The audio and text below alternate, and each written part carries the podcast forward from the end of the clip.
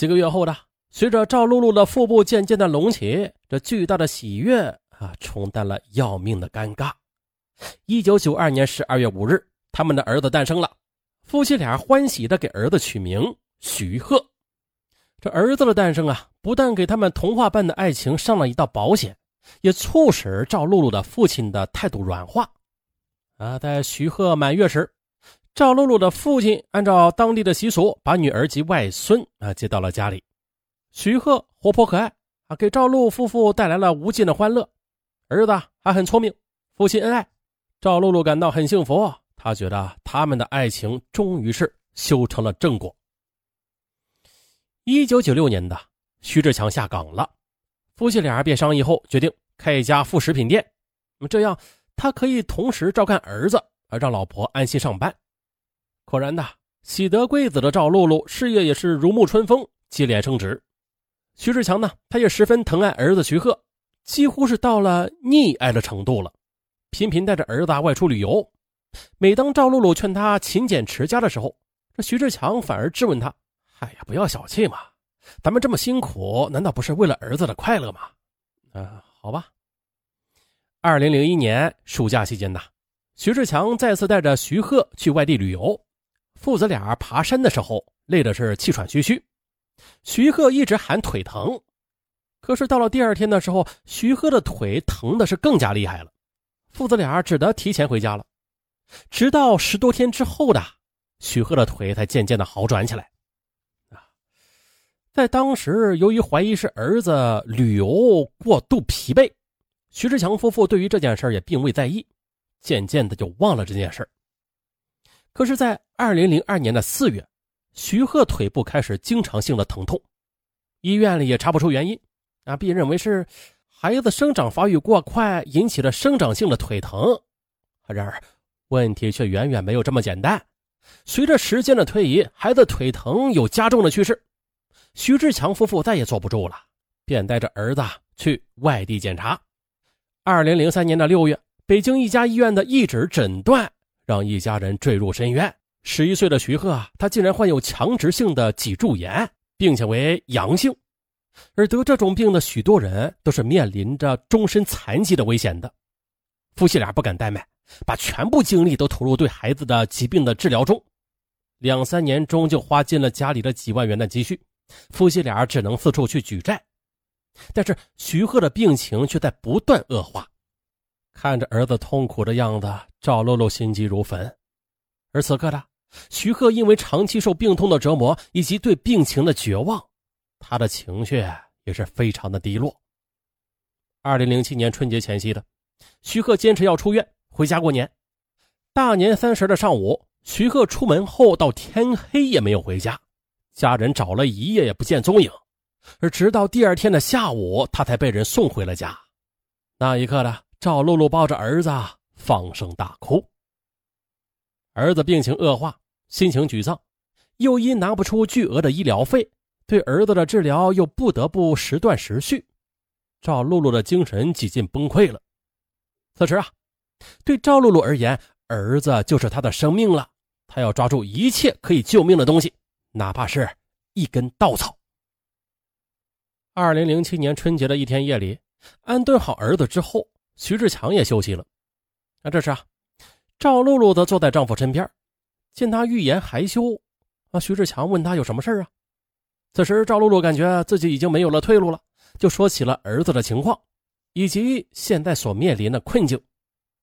徐志强连连唉声叹气：“嗯，我也实在是没有别的办法了，要不让孩子的亲生父亲拿些医疗费？”“不是，你神经病啊你！”徐志强几乎是从床上跳了起来。啊！见徐志强大怒，徐露露啊也住了嘴，没继续说下去。她知道的，对于丈夫而言，这个话题无疑是最大的羞辱了。一个多月后的，走投无路的赵露露再次提及此事，可徐志强依然是大发雷霆。然而，这次他们谈话的内容，竟意外的被徐志强的姐姐听到了。几天内呢，徐志强的母亲以及几个哥哥全都知道了，众亲友便炸开了锅，纷纷质问徐志强：恼羞成怒的徐志强把赵露露狠狠地打了一顿。救儿心切的赵露露见事情被挑明了，也无所畏惧了，便开始频频地要求丈夫说出孩子亲生父亲是谁。遭到丈夫拒绝后，赵露露竟然偷偷地去查找陈兵，但是却查无此人。她这才明白丈夫当初骗了自己，两人为此便开始频繁的争执。二零零七年五月的一天，两人正为此吵得不可开交的时候，猛然发现儿子就站在卧室的门口，满脸的委屈和诧异。之后孩子就艰难的一瘸一拐的离开了。第二天，赵露夫妇发现儿子又不见了，他们便心急如焚的四处寻找。可是两个星期之后的郑州警方传来消息，啊，出走半个月的徐贺被石家庄警方给收容。赵露露赶到石家庄后呢，几乎是认不出面前的儿子了。他瘦了一圈，身上有很多处伤痕，甚至两个门牙也脱落了。你们别理我，我恨你们。当赵露露哭着要抱儿子的时候，徐贺却粗暴地把他给推开了。徐贺的出走把这个极度尴尬的问题公开化了，从前那种和谐的家庭气氛也是荡然无存，一家三口几乎是没有勇气正视对方，三个人也不约而同的开始用逃避的方式来敷衍对方。而在赵露露的眼里，丈夫对儿子的态度也明显冷淡起来，这让她更加气愤。她感觉丈夫突然变得冷酷无情。自从儿子身份暴露之后的徐志强觉得自己在别人面前瞬间呐、啊、就矮了一截，许多时候他都羞于见人，总感觉有人在对自己指指点点。他甚至能从儿子的目光中感到一丝轻蔑，而这让他心里很失衡。他认为这失衡的一切一切全都是赵露露的无理而造成的。他感到赵露露在一夜之间变得不可理喻，就是他摧毁了原本和谐的家。有一次，徐志强和几个朋友一起吃饭，由于心情不好，他也喝了不少白酒，而其中一个同样喝得半醉的好友竟然当众的讥笑他的儿子的身世。盛怒之下，徐志强和这个人便扭打在一起，并且双双的都打进了医院。这件事发生之后，他是更加痛恨赵露露了，曾经恩爱的夫妻两人到了水火不容的程度。而事实上啊，徐志强在这段期间的曾经给儿子的亲生父亲刘立成打过电话的，可是接电话的却是一个陌生人。原来刘立成换电话号码了。二零零八年十二月，徐志强独自外出打工。哎，在赵露露看来，这是逃避责任，这令他是更加痛恨他。其实他不知道，徐志强是去了东莞，欲找到刘立成向他求助。然而他找了半个月，却得知刘家已经搬到海南去了，具体去向谁也不知道，他只得失望而归。可是徐志强刚从外地回到家里，赵露露就和他厮打在一起。感觉两个人再也无法一起生活的徐志强啊，一纸诉状告到法院，称赵露露和他人生下儿子，严重伤害了他的感情，要求离婚，并且要求判徐贺由赵露露抚养，并且赔偿各种费用十六万余元。徐志强离婚的理由把赵露露打进了十八层地狱。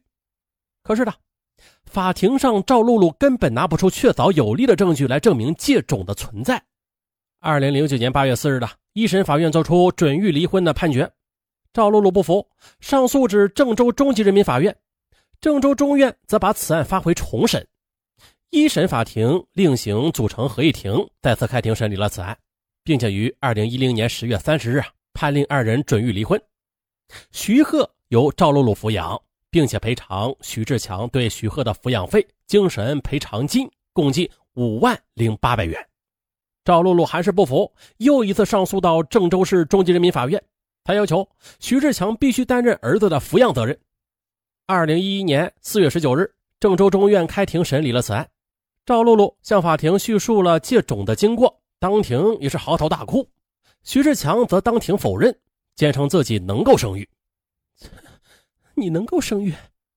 赵露露质问道，你为什么不拿出你能够生育的证明啊？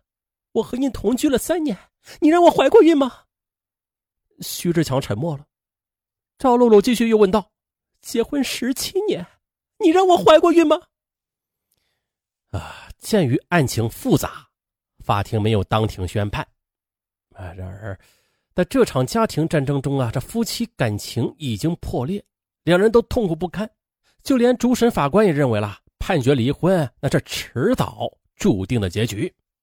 啊，只是可怜了那个无辜的孩子。那最后的结局真是让人叹息啊！如今呢，已经形同路人，甚至视对方为仇人的他和她，再回想起当年的爱恋和甜蜜，不知道又是怎样的心情啊！而更令人无语的是，他们之所以走到今天这个地步，之所以违心的选择了不道德的方式去生孩子，虽然出发点原本就是为了保全和捍卫那份难得珍贵的爱情吧，但是悲剧的种子啊，在最初的时候就已经种下了，种子生根发芽，悲剧愈演愈烈，最终的让他们二人都付出了痛苦的代价。好，今天就说到这儿，咱们下期见。结尾处尚文又给大家带来红包啦！前天是京东红包，今天的不一样，今天是淘宝红包。啊，有习惯用京东购物的听友，也有习惯用淘宝购物的听友，所以说啊，京东和淘宝的红包一个都不能少。对，淘宝六幺八购物节给了上门权限，发红包的权限，这个权限很牛掰，怎么个牛掰法啊？上文这么一说啊，大家心里就有数了。全喜马拉雅的主播只有十八位主播可以像这样发红包，哪样发？等会儿再跟大家说。反正嘛，上文是非常荣幸的成为这十八位主播中的一员，哎呀，可了不得了！接下来简单的介绍一下淘宝天猫的六幺八购物节。众所周知，呃，淘宝它每年会搞两次购物狂欢节，一次是双十一，再一次就是六幺八了。啊，去年的六幺八，上文也发过红包，有许多听友啊都是领过的，甭管大家领到多少金额，但是那这实打实的可以抵现金用的。记得去年很火爆啊，有许多听友抢到了，然后就在下面留言给上文说：“上文，我抢了五毛钱；上文，我抢了两块；那个上文，我抢了八块，我、哦、好厉害！哎，上文，我一分没抢着。哟，这是来砸场子的，别说啊，一分钱没抢着还真不可能，逢抢必中啊！上文打包票。其实六幺八它顾名思义，最大的红包是六百一十八元啊！当然，如此大的红包，那不是逆天的运气是抢不到的啊。”反正上文是抢不到，但是啊，在听节目的各位那就不一定了，说不定这六百一十八元的大红包还正在等着各位呢。怎么抢呢？很简单，即便是三岁的孩子他都会抢。呵呵，打开手机淘宝 A P P， 在首页搜索狂欢季一三六八、啊、这回搜索的词条跟以前不一样，以前是搜索上文发红包啊，还有什么快来打上文呢、啊、对不对？那这回变了啊，变成了狂欢季一三六八啊，变成了汉字和数字相结合的一个搜索词条。那现在各位听友不妨拿出手机，打开手机淘宝搜索狂欢季一三六八，甭管你搜出多少钱来啊，都不用客气啊。各位听友陪伴上文这么久了，应该的。有点不要脸了啊，这个钱呢呃，不是上文出的，是淘宝出的。上文呀没有这么多钱。不过大家不要客气啊，嗯，抢到红包的听友，如果又恰好你要到淘宝上购物，那你抢到的红包那就可以抵现金用，甭管你买的东西多么便宜，它都可以抵现金啊，没有任何的规矩，没有任何的条条杠杠，也不用说是消费够多少元才能抵用，不是的啊，是无门槛的红包，嗯，并且可以叠加使用。叠加使用是什么意思？各位听友应该都知道，就是如果你抢到了好几个红包，这些红包啊可以合在一块儿一起用。咱不耍流氓，说什么让你单个用啊？那么从今天开始就可以抢红包了，一直抢到六月十八。如果你正好在这一期间要到淘宝上购物，那就不妨抢一下，肯定会给你省不少钱的。好，再重复一遍，打开手机淘宝搜索狂欢季一三六八啊，这回搜索的词条比去年要繁琐一些啊，大家要记记住了，不然的话差一位数字就搜不出来啊。狂欢季一三六八。一三六八呢是阿拉伯数字，就像是一串密码似的，这个密码不能错啊，错一位就是搜不出来的，哇，居然都带密码了，好神秘。狂欢季一三六八，汉字加数字，狂欢季一三六八，狂欢季一三六八。好，祝大家好运，咱们下期再见。